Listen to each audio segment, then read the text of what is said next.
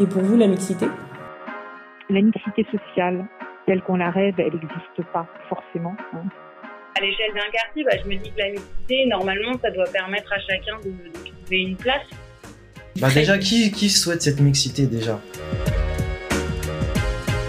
Quartier ghetto, montée du communautarisme, les quartiers populaires sont souvent réduits à un déficit de mixité. Dans les discours et dans les esprits, la mixité est un sujet aussi flou qu'apparemment consensuel.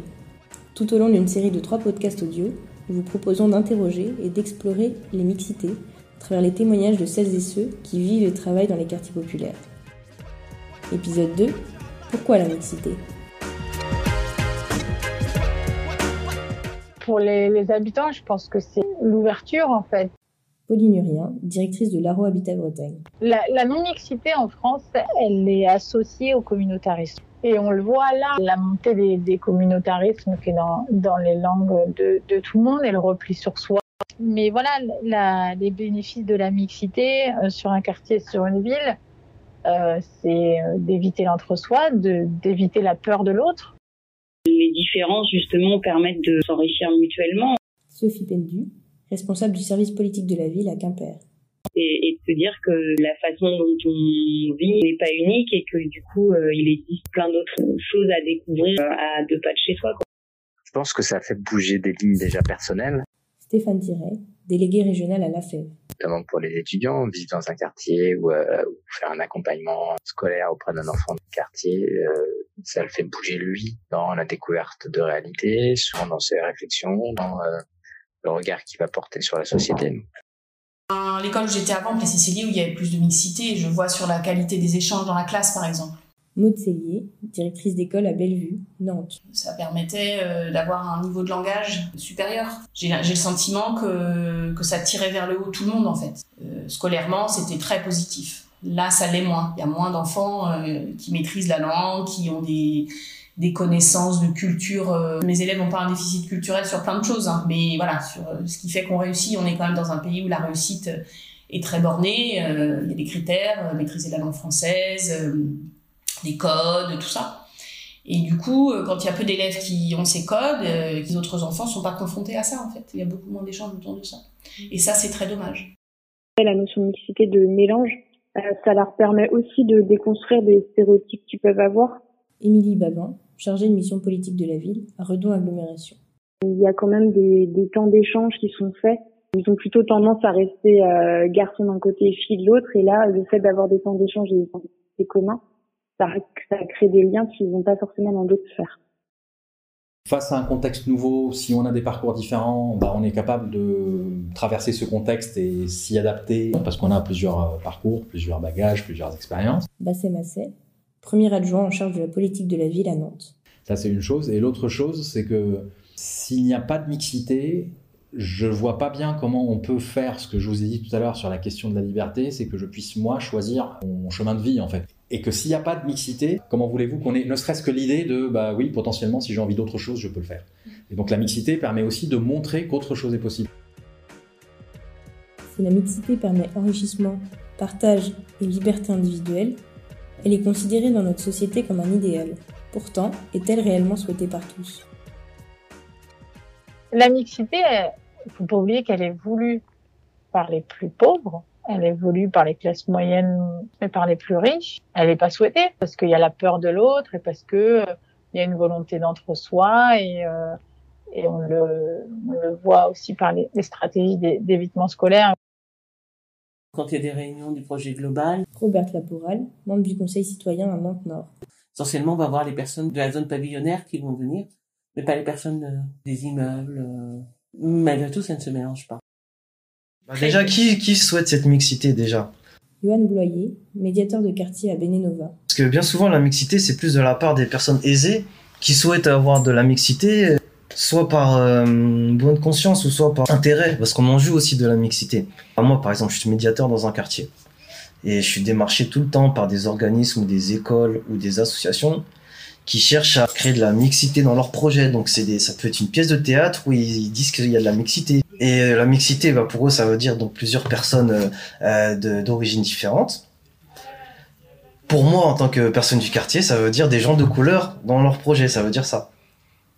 Ça justifie la réponse à des appels à projets, à toutes sortes de choses qui en fait sont que de la façade parce que c'est pas parce que les personnes font un atelier jardinage ensemble que on, a réglé le problème euh, du racisme. En fait mixité c'est faut on parle de racisme en fait quand on parle de mixité. Mais alors faut-il mixité pour faire société? À l'échelle d'un quartier, bah, je me dis que la mixité, normalement, ça doit permettre à chacun de, de trouver une place. La mixité est avant tout euh, un plus, c'est une richesse pour le quartier, pour ses habitants. Cécile Massonneau, déléguée du préfet du Morbihan. Ça permet d'acquérir des, des compétences euh, nouvelles puisqu'on est différent, donc on apprend de l'autre, comme par exemple euh, dialoguer avec euh, euh, quelqu'un qui n'a pas les mêmes codes sociaux que vous, c'est avoir plus confiance dans l'autre, donc on est aussi dans une plus grande tolérance sociale et religieuse, et, et, au fond accroître aussi la confiance des uns et des autres dans les institutions. Tout ça, ça, ça participe à freiner des tentations des fois un peu communautaristes et, et d'être vraiment dans un cercle vertueux. La mixité au sens du, du contrat social, c'est l'égalité. Andy Golding, chef de projet rénovation urbaine à La Roche-sur-Yon.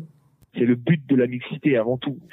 Sur nos quartiers, la mixité, c'est moins de marginalisation, c'est moins de ségrégation sociale et spatiale, euh, moins de discrimination, moins de repli social, moins de repli culturel et ou communautaire. La mixité, c'est finalement, un, je disais, un outil pour plus d'égalité, euh, plus de sens commun et plus de, de sentiment d'appartenance à un socle, euh, un socle républicain. La mixité, c'est ce qui, nous permettra demain de vraiment faire société. Quand il y a une bonne mixité, bah, on n'a pas peur les uns des autres, on est, bah voilà, on se connaît, donc en fait, euh, bah, on a confiance, on on se sent bien. Et là, c'est plus le cas. Sylvie Leroy, membre du conseil citoyen du quartier Rosé-Château. En fait, quand on connaît pas un truc, ça peut faire peur, ça on peut le comprendre. Si les gens ils apprennent, euh, ah bah là il est algérien, je veux pas aller vers lui parce que ils sont comme ça. Si on lui présente puis qu'il va se rendre compte qu'au contraire il est plutôt sympa, puis même plus sympa que certains euh, Français et autres, et eh ben peut-être qu'il va se dire bah oui pourquoi pourquoi je pensais comme ça? Et que bah en fait on peut s'apporter plein de choses. Donc euh, faut que les gens ils arrêtent d'avoir peur parce qu'ils sont différents d'eux quoi. La mixité permet la bienveillance.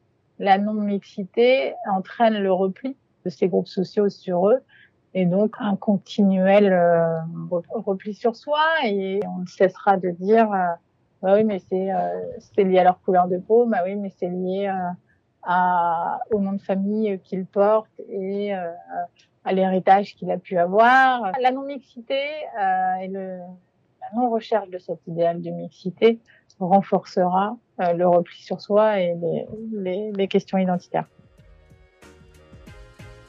Finalement, vivre la mixité, c'est accepter la différence.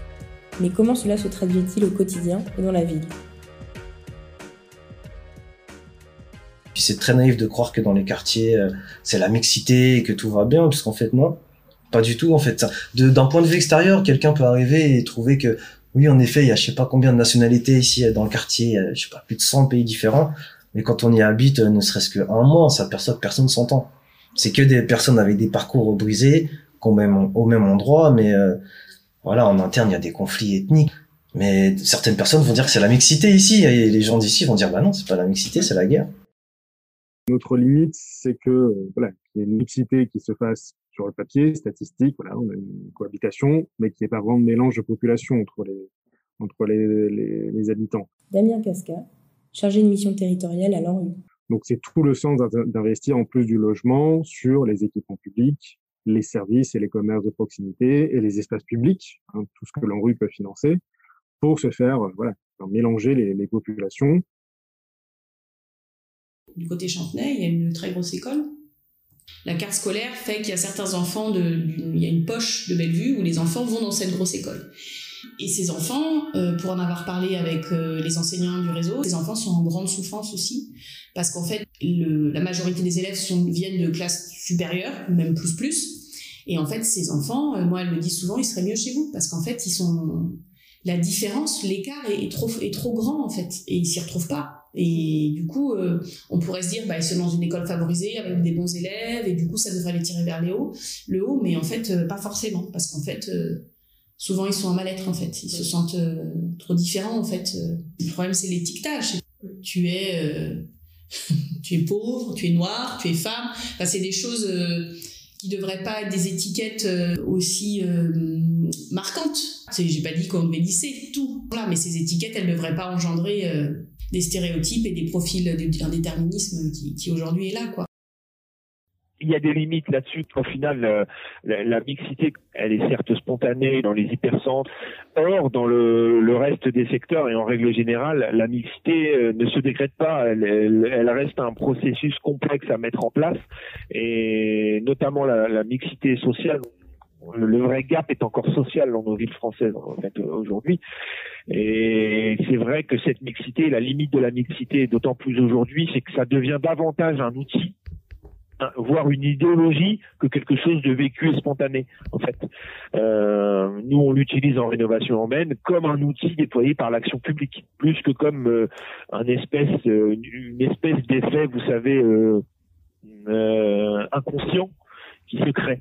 Alors bien entendu, l'objectif est de tendre à rénover nos espaces de manière à ce que finalement cette mixité se mette en place de manière spontanée, c'est bien l'objectif. Mais pour la défendre et pour la vente, on est obligé d'utiliser forcément les outils mis en place euh, euh, et mis à disposition par l'action publique, c'est important. Donc euh, c'est vrai que c'est le, c'est le, le côté un petit peu faux, parler de, de la mixité. La mixité sociale, telle qu'on la rêve, elle n'existe pas forcément. Hein. C'est pas c'est pas une réalité. Cécile Massonneau, déléguée du préfet du Morbihan. Donc il faut vraiment qu'on tende à euh, la plus grande mixité sociale. Que pour ça, euh, on se rend bien compte qu'il faut des moyens pour corriger euh, les, inégalités et que ces moyens, eh bien, il faut qu'ils soient, qu'ils s'inscrivent dans, dans, le long terme et qu'ils soient suffisants. Euh, j'ai eu une discussion un jour avec quelqu'un qui m'a expliqué que la mixité c'était bien en théorie, mais que euh, parfois ça peut poser problème. Bassé Massé, premier adjoint en charge de la politique de la ville à Nantes. On m'a donné comme exemple un immeuble euh, de logements sociaux en plein centre-ville, là où euh, le euh, supermarché en bas de l'immeuble d'en face qui est plutôt coûteux, et eh ben euh, moi qui habite dans un immeuble juste en face mais qui est logement social, je vais descendre payer le même prix que celui qui habite dans l'immeuble où il y a le supermarché, qui lui est prêt à payer très cher, là où moi, habitant dans un logement social, je ne peux pas me permettre de payer cher. Je comprends l'argument, mais je me dis que en 2021, euh, dans, un, dans une ville comme la nôtre, avec notre capacité de déplacement, avec nos capacités de nous renseigner, eh ben, je crois que ça nécessite peut-être un tout petit peu plus d'efforts. Mais en réalité, je pense que si on prend mixité avec les quelques inconvénients euh, que, cette personne m'avait évoqués et euh, non mixité avec le reste des inconvénients qui peut aller avec, c'est-à-dire le fait d'être assigné et de ne pas changer et que notre vie elle est comme ça, elle n'est pas autrement, et eh ben moi si je juge les avantages et les inconvénients, je vois beaucoup plus d'avantages à la mixité qu'à la non-mixité. Euh, en termes de, de limites de la mixité, voilà, ce qu'on veut euh, éviter, c'est que la mixité se fasse au détriment, au détriment des personnes les plus fragiles. Donc là, c'est pas du tout l'objectif de, entendu de l'enjeu des problèmes de, renouvellement urbain. Euh, au contraire, tout l'objectif, c'est de mêler en même temps le renouvellement urbain et la production de logements sociaux à l'échelle de l'agglomération dans des communes ou dans des quartiers qui sont plutôt attractifs, plutôt euh, dépourvus à l'heure actuelle de, logements sociaux, pour permettre le droit à la ville dans toutes ses dimensions pour les plus précaires. Je pense euh, notamment euh, aux rénovations urbaines, aux politiques de repeuplement et le fait qu'on va proposer dans le cadre d'une démarche en rue euh, et parce qu'on va démolir un bâtiment, enfin un immeuble, de reloger des familles. on va les reloger ailleurs et ça, ça peut être vécu un peu difficilement par les habitants. Moi, j'ai eu quelques témoignages d'habitants qui euh, se sont retrouvés dans un environnement euh, qu'ils ne connaissaient plus, avec euh, donc des, ruptures dans leurs relations sociales. Au fond, il faut quand même s'interroger sur les stratégies qu'on met en place pour favoriser cette mixité sociale de sorte à ce que on soit vraiment sur le respect, la prise en considération des trajectoires de chacun. Je pense que là, la mixité, c'est forcément bon, mais il faut que ce soit équilibré. Il faut pas qu'il y ait plus d'un penchant que de l'autre. Je pense que ce qui, ce colle pas en ce moment, c'est qu'on a trop, trop de familles qui sont en détresse et pas suffisamment d'autres pour les soutenir ou pour les porter ou pour. euh, Je pense que c'est là où aussi le déséquilibre. hein. Euh, Moi, j'habite le quartier depuis 83 et il y avait vraiment ça. Mais il y avait toute catégorie sociale et ça fonctionnait très très bien. Et maintenant, on se rend compte que ça fonctionne moins bien parce qu'il y a des bars entières où il y a beaucoup de familles monoparentales ou familles euh, chômeurs ou et on voit bien que bah, ça se passe beaucoup moins bien. Ça peut plus, on, on étouffe quoi. Enfin oui, c'est déséquilibré complètement quoi. Donc nous, on veut retrouver une bonne mixité où tout le monde trouve sa place. On a encore du travail à faire sur la mixité sociale. Émilie Babin, chargée de mission politique de la ville à Redon Agglomération. On a un quartier qui est un peu centré sur lui-même.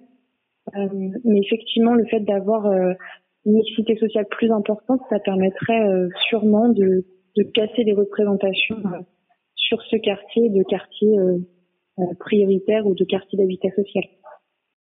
Peut-être qu'après, on, on a peut-être des, on, peut peut-être créer finalement des groupes qui qui sont peut-être plus homogènes que ce que que ce qu'on prévoit Sophie Pendu, responsable du service politique de la ville à Quimper. Et, que du coup les, différences ou les, richesses euh, euh, s'effacent. Et euh, ça ça peut quelque part ça peut être une limite à, la mixité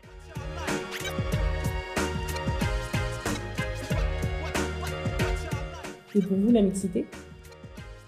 Un podcast réalisé par Réseau Ville dans le cadre du cycle de diffusion Mixité et quartier populaire. De quoi parle-t-on?